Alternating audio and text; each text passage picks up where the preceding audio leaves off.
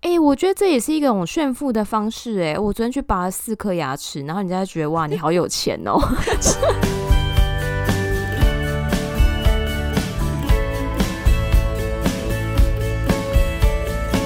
Hello，大家好，欢迎收听学校没教的英语听力。为什么学了这么多年英文，还是听不懂老外在说什么呢？因为学校没有教。我们会用轻松有趣的英文对话来教你听懂老外怎么说。想索取英文逐字稿，可以到学校没教的英语听力 Facebook 粉丝团索取哦。Hello，大家好，我是 Stephanie。Hello，大家好，我是珍妮斯。各位听众，大家好，我们今天又来到新的一集。那首先，我们分享一个听众的留言，是来自一位妈妈，叫做柯麦，她写说：“感谢，感谢，再感谢，小三女儿与国一的儿子唯一指定收听，感谢两位老师协助增进亲子关系，真的是太荣幸了，好开心哦！妈妈愿意跟孩子一起听，而且女儿小三呢，这么棒，小三就开始训练听力，很棒哦。”对，妈妈很会挑节目，小孩的质感也都很棒，都会听我们节目哦。没想到我们的节目是亲子类型呢。我们不是普遍级嘛，就是合家都可以收听的节目。是的，没错。好，那我们今天的主题呢，就是之前有很多听众朋友们都会很想要了解一些跟医疗相关的主题。那我们今天呢，就截取了一些内容，是大家在看医疗剧的时候，可以借由这些英文可以听懂更多字哦。那像医疗剧的话，我自己本身是还蛮喜欢看的，因为我以前有在医院的单位服务过，所以就会觉得，哎，那个场景对我来讲是有点熟悉感。那又加上医疗剧本身，它会伴随着一些呃人性的刻画啊，然后还有一些哦技术上面他们是怎么样去突破他们的压力，这个部分是我还蛮喜欢的。那像我以前我就很喜欢看那个实习医生。葛雷就是英文叫 Grey's Anatomy，那他现在还有在播，不过我最近就比较没有在看了。当时是追的还蛮疯的，那一部真的是很长久的一部医疗剧，是还蛮不错的，而且在美国到现在还是很受欢迎。那如果说比较年轻一点世代呢？因为它已经到十七季，那如果不想从第一季开始追的人呢，就可以看，因为现在在 Netflix 上，大家很多都有账号嘛，就可以看那个 The Good Doctor，那个就是翻译成中文是良医莫非，那很建议大家去看，因为那一部我觉得也还不错，我看了一点点，然后主要是医生他是有高功能的自闭症，那我觉得还蛮不错的一个题材，不是只有医疗，还有就是让大家可以了解自闭症的人他的一些特性。好的，那也希望这个内容除了协助大家可以听得懂医疗剧之外，未来假设我们呃出国的话，这些医疗的相关单字我们学会之后都可以备而不用。那接下来我们就直接进入今天的主题。那今天的话，我们主要分成三大单元。那第一个部分主要讲的是就医流程，我们会常遇到的一些字。那再来第二个单元呢，主要是讲的是不同科别的医生他们的英文怎么说。那第三个部分就是，诶，我们在跟医生形容一些症状的时候，这些症状我们可以怎么讲？是的，那就直接让我们先讲就医流程。我们去看医生，第一个步骤都是预约挂号。那预约挂号的英文就是 make an appointment。make an appointment 就是预约挂号的意思。老师，这个 appointment 它这个字本身是不是约会的意思啊，或者是预约之类的意思？对啊，就是约会啊，预定的意思。所以我们这样看医生，就会感觉我们是跟医生有个约会这样子。对的，谁想跟医医生约会啊？不一定哦，这不好说啊。是，再就是，如果是出诊的话呢，那就是 first time visit。这个其实在，啊，我之前大学看医生的时候，他们通常第一句话，比如说叫你写一些表格的时候，柜台的人就会问我说：“Is it your first time visit？” 这样子，第一次的时候他们讲很快，我想说，嗯，听到 first time 啊，大约猜应该就是出诊的意思，所以大家可以学起来。然后呢，就是挂号的时候，你在等医生的时候，那个等候室呢，就是叫 waiting room，其实还蛮容易记的，因为在等嘛，所以是 waiting room。然后在医院呢，我们会看到就是急诊室，就是 emergency room，它就是简称叫 ER 或是 emergency service ES，或是之前 emergency 这样子。像之前就有一出医疗剧，就叫《ER》，就是它也是讲急诊室相关的故事。那因为我之前在医院服务的时候，就是他们呃，比如说有一些文件要传送到相关的单位，那他们要传送到急诊的话，他们也都是写代号，就是 ER 或写 ES 这样子。对，写整句都已经忙得要命，还要写整个单词，也是蛮恼人的吧？而且中文字笔画有很多，所以他们就会直接写缩写。对，然后你刚才说一二那一部啊，那个就是天哪，我们又透露了啊，就是急诊室的春天呐、啊。哦，对不对？乔治克隆你，妈呀！嗯，这我是我小时候我听我妈说的，不要再撇清了，死不承认。如果跟我们同年代的听众应该就知道我们说那时候超红的那一部，那一部我就真的看很久，后来没了，我觉得很可惜。是，那接下来呢，就是到了诊间的时候，就是你真的去看到医生的时候呢，那个诊间就叫 Doctor's Office。这部分有个地方就是，请大家注意一下，就是 office 这个字，我知道是 o，所以我们通常会很习惯大家会念 office，可是其实是 office，o 是基本上是 r 的音，所以是 office，doctor's office。好，老师，那这边给我练习一下。好的，doctor's office，对，就是这样子，就是 o 是 r 的音，就直接这样，doctor's office 就带过了。好的。然后看完医生呢，他会开始诊断你的症状，所以诊断的英文呢是 diagnose，所以是动词。那他下了诊断呢，就会变名词，就变 diagnosis。诶，这个字我就有印象诶，以前就是看到病人的那个病历啊，他有一格就是诊断，就是诶，这个病人最后诊断是什么？然后那一格他确实写的就是 diagnosis 这个字。嗯，对对。如果真的有到医院的时候，其实也可以特别留意一下哦。以前都只有看中文，那现在也可以趁机也学一下那些英文单词，也不错。嗯，而且就是医疗人员之间，他们也会互相问一下，说：“诶，这个病人的诊断是什么？”所以他们也会常常把就是 diagnosis 这个字挂在嘴边，这样子。嗯哼，了解。那再来呢，就是医生诊断之后，他就会开药单或者处方签，那就是 prescription，prescription。Prescription 那再来呢，就是像在国外，他们其实是，其实现在台湾好像也很多这样子啦。就是如果是小医院诊所的话，就是拿到药单，你要去外面药局领药。那在国外也是这样子，他们药局跟那个医院其实是分开的。那药局呢，我们之前有讲过，那这一次可以再提醒大家，就叫 pharmacy，在美式是叫 pharmacy，英式就叫 chemist。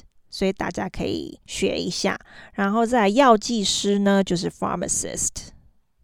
pharmacist 要领药之前呢，会要先去批价处去付你的挂号费啊那些的费用，那就是批价处就叫 cashier，就很像我们去超市，他们也会有那个结账的地方，也是叫 cashier，都是用一样的词。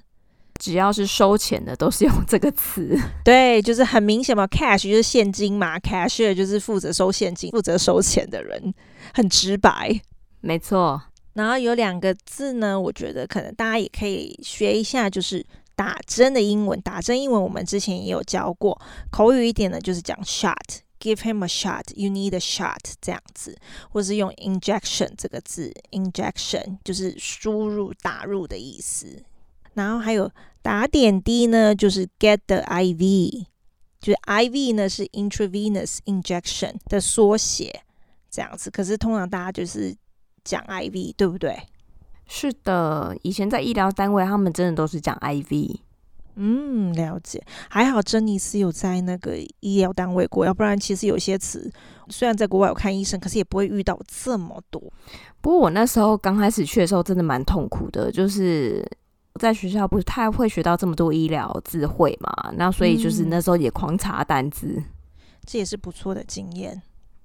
那如果住院的话，比如说在美剧的时候你看到的时候，不是住院就是 live live in the hospital，不是真的住在医院里面。虽然是啊那一段时间，可是是被安排要住进医院，所以是 to be hospitalized。to be hospitalized 就是住院被安排要住进医院。那既然讲到这，那出院又该怎么说呢？出院呢，就是被释放掉了，所以是 to be discharged。discharge 呢，就是允许离开的意思，允许出院，然后释放的意思，所以是 to be discharged。那接下来就是要来分享不同科别的医生在英文上面是怎么称呼的。那因为我也是听 Stephanie 老师讲才知道说，哦，原来就是在国外他们是讲我要去看某某科医生。那因为我们一般中文的话，我们会讲我现在呃身体不舒服，我也想要去看眼科，我想要去看耳鼻喉科。可是好像在国外他们讲的是我要看某某科医生，所以这个部分接下来请老师跟我们分享一下。那今天介绍几个比较常用的科别，第一个就是皮肤科医生，就是 dermatologist，dermatologist 就是皮肤科医生。那通常我们就会说 I'm going to see my dermatologist。其实我们在讨论的时候，珍妮斯跟我说，哎，就讲什么科就好，不用讲医生。我想说，嗯，可是在国外他们都讲说看哪一科医生，所以他刚才跟我讲说，哎，我也是。之前没有感觉，因为我之前在国外，因为我皮肤不好，所以我很常去看皮肤科医生。而且在国外，其实气候的变化，其实我们自己本身可能最明显会有感觉、会有问题就是皮肤，所以我觉得这个是比较实用的。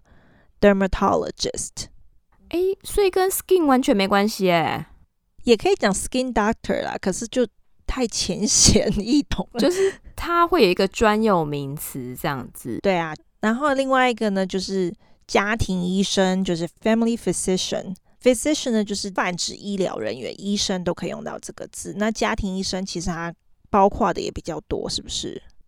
嗯，家庭医生通常是不是美国他们都蛮有家庭医生的制度？就是好像整家都是给那个医生看，所以就那个医生他会很了解这个家庭的疾病史会有什么，或者说，诶，他们家是不是有癌症史，或者是他们家是不是有三高的疾病？那这个医生会对这个家庭的状况会更掌握。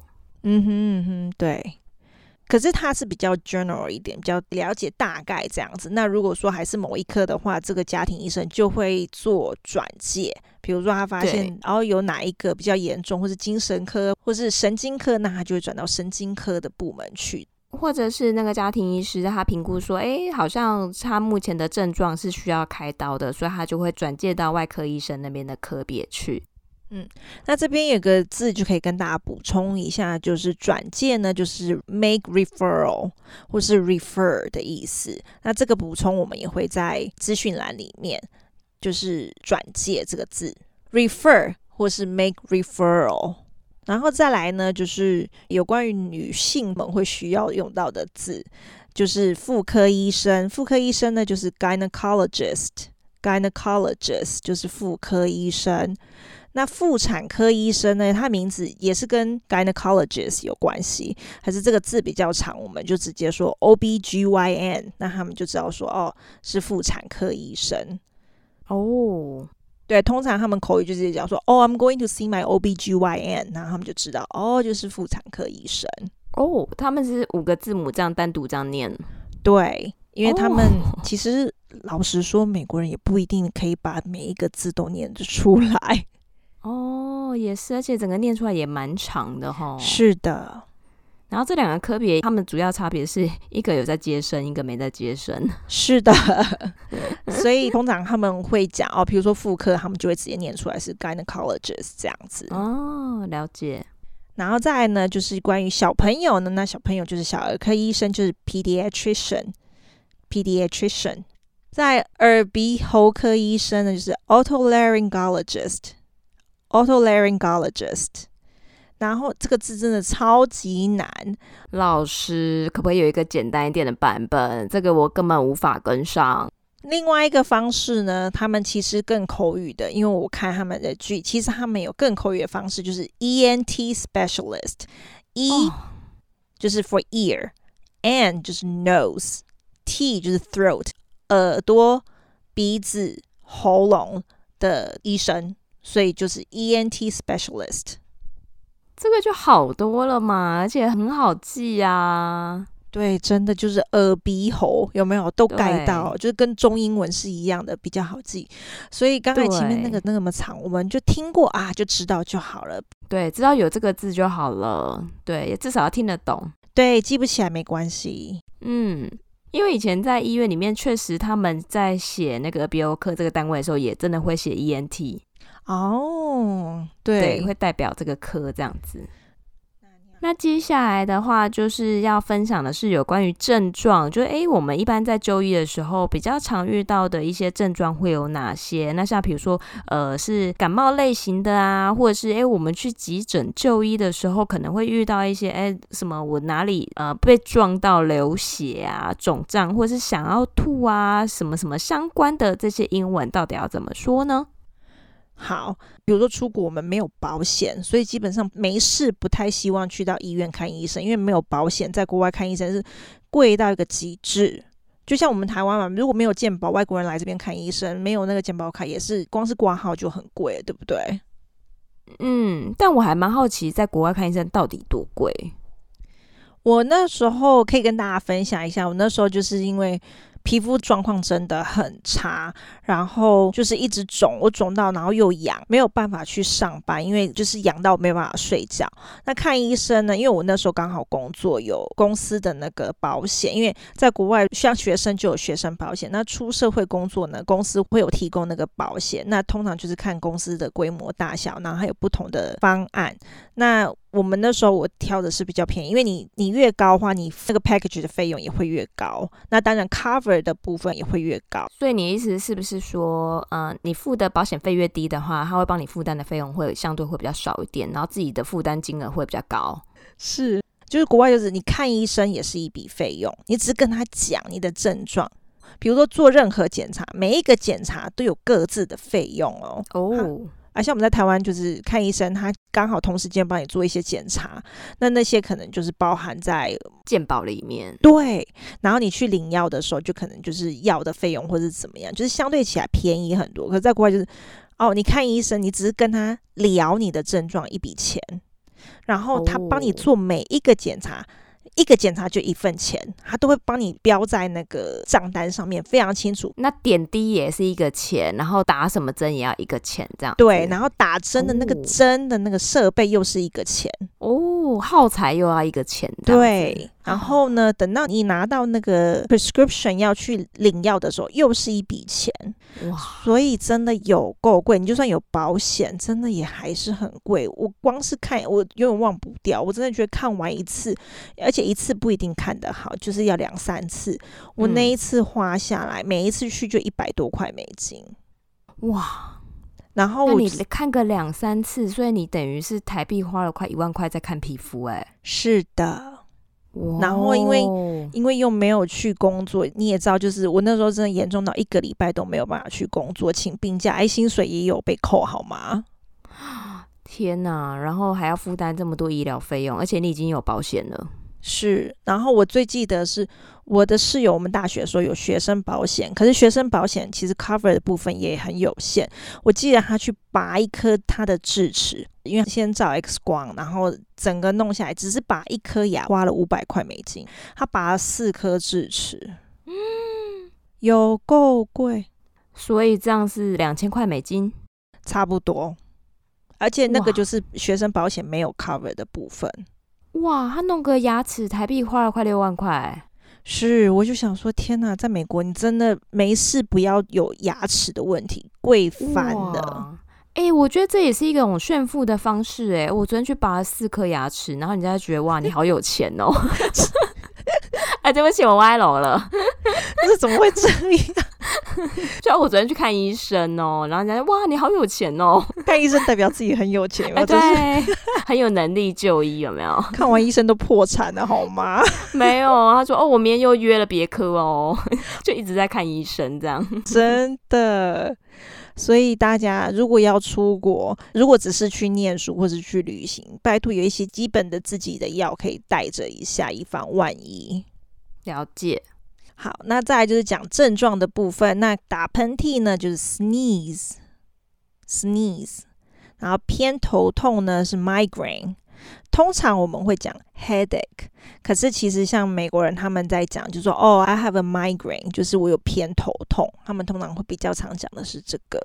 然后流鼻涕呢就叫 runny nose，就是你知道鼻子流东西出来，它是 runny，不是 running，因为它是形容词，所以是 runny。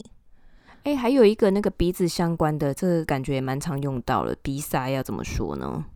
鼻塞呢就是 stuffy nose，刚开始跑出来嘛，啊，这个是塞住出不来，就 stuffy nose 或是 congested，这两个字都可以用。stuffy nose 或是 congested。My nose is congested，就是我鼻子塞住了。然后再来就是一样，也是感冒症状，发烧就是 fever，fever。然后发冷呢就是 chills chills，I have chills，这样子就是我发冷。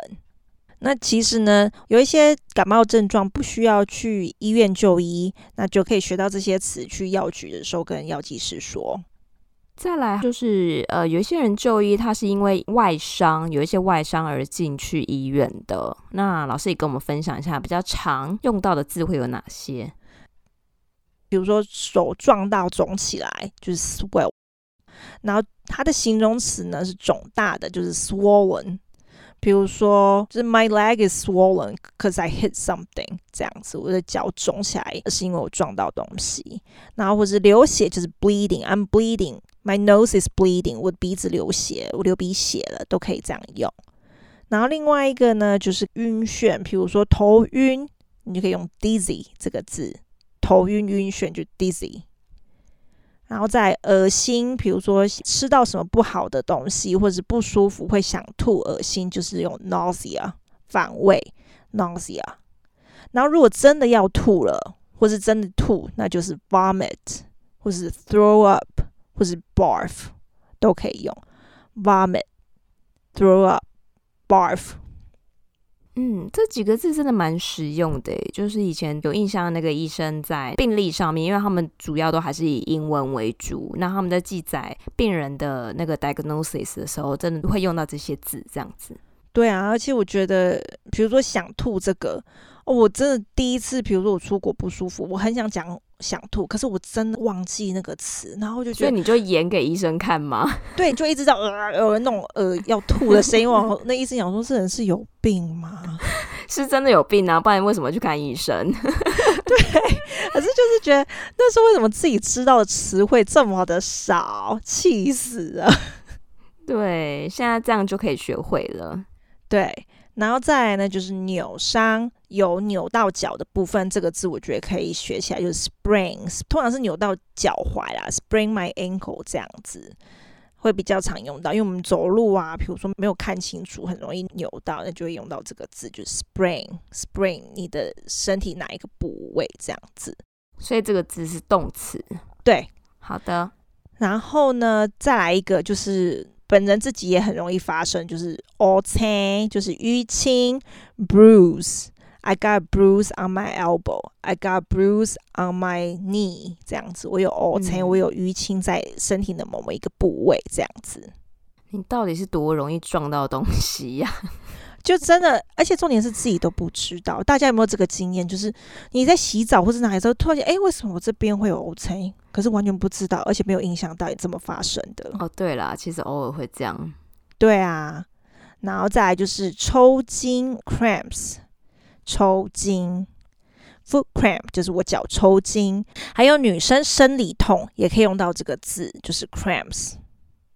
也是可以这样用，生理痛你就说 I have cramps，就是生理痛的意思。哦，他们是用这个 cramps 来形容生理痛。对，哦，学会了。然后再来这个呢，我不知道大家有没有跟我一样的经历，还是本人又做过蠢事，就是 OK 泵。我一直以为那时候学英文学这么久，想说 OK 泵，因为 OK 不就英文吗？对。然后出国真的一定会买 OK 泵，而且我有时候还要买回来台湾，因为之前他们的那种比较厚，然后我觉得比较好用，想要买回来。再问人家 OK 泵，我居然跟他说 Where is OK 泵？没有老外听懂我在讲什么。所以大家 请把 OK 绷这个英文学起来，它其实叫 bandage。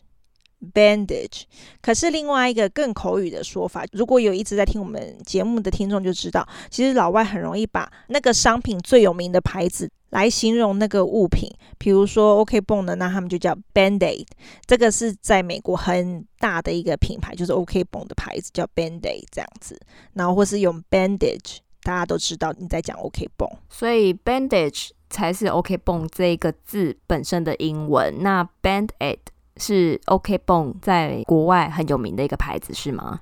对，所以可是你如果去，你跟他讲说，哦，Can I have some band-aid？他们也知道你在讲什么。对，bandage 我反而很少听到人家讲啦，说真的。哦就像比如说，我们在台湾，我们可能会讲到那个卫生纸，我们就会有时候会讲，哎、欸，那个五月花，或者是哎、欸，那个舒洁，就大家就会知道是讲卫生纸这样子。是的，了解。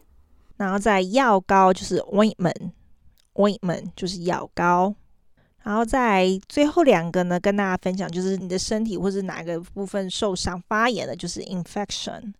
Infection 然后还有呢，如果在国外吃东西会有一些适应不好的状况，或者是食物不够新鲜，然后会造成食物中毒，那就是 food poisoning，food poisoning 这样子。这个也还算蛮好记，因为那个 poison 这个字本身就是指的是毒品的意思嘛。对，所以食物中毒就是 food poison 这样子。I got food poisoned yesterday，或是 last night，嗯，这样子也可以这样用。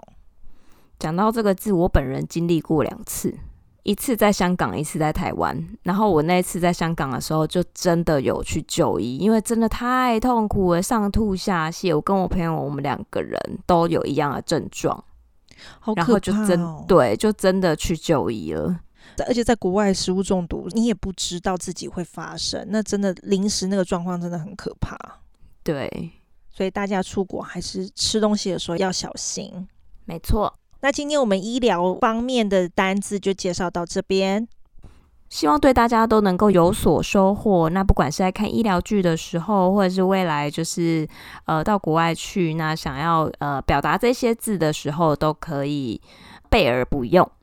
好的，那我们今天的节目就到这边，我们下一半还有更精彩的节目等待着大家哦。那我们就下周再见，拜拜，拜拜。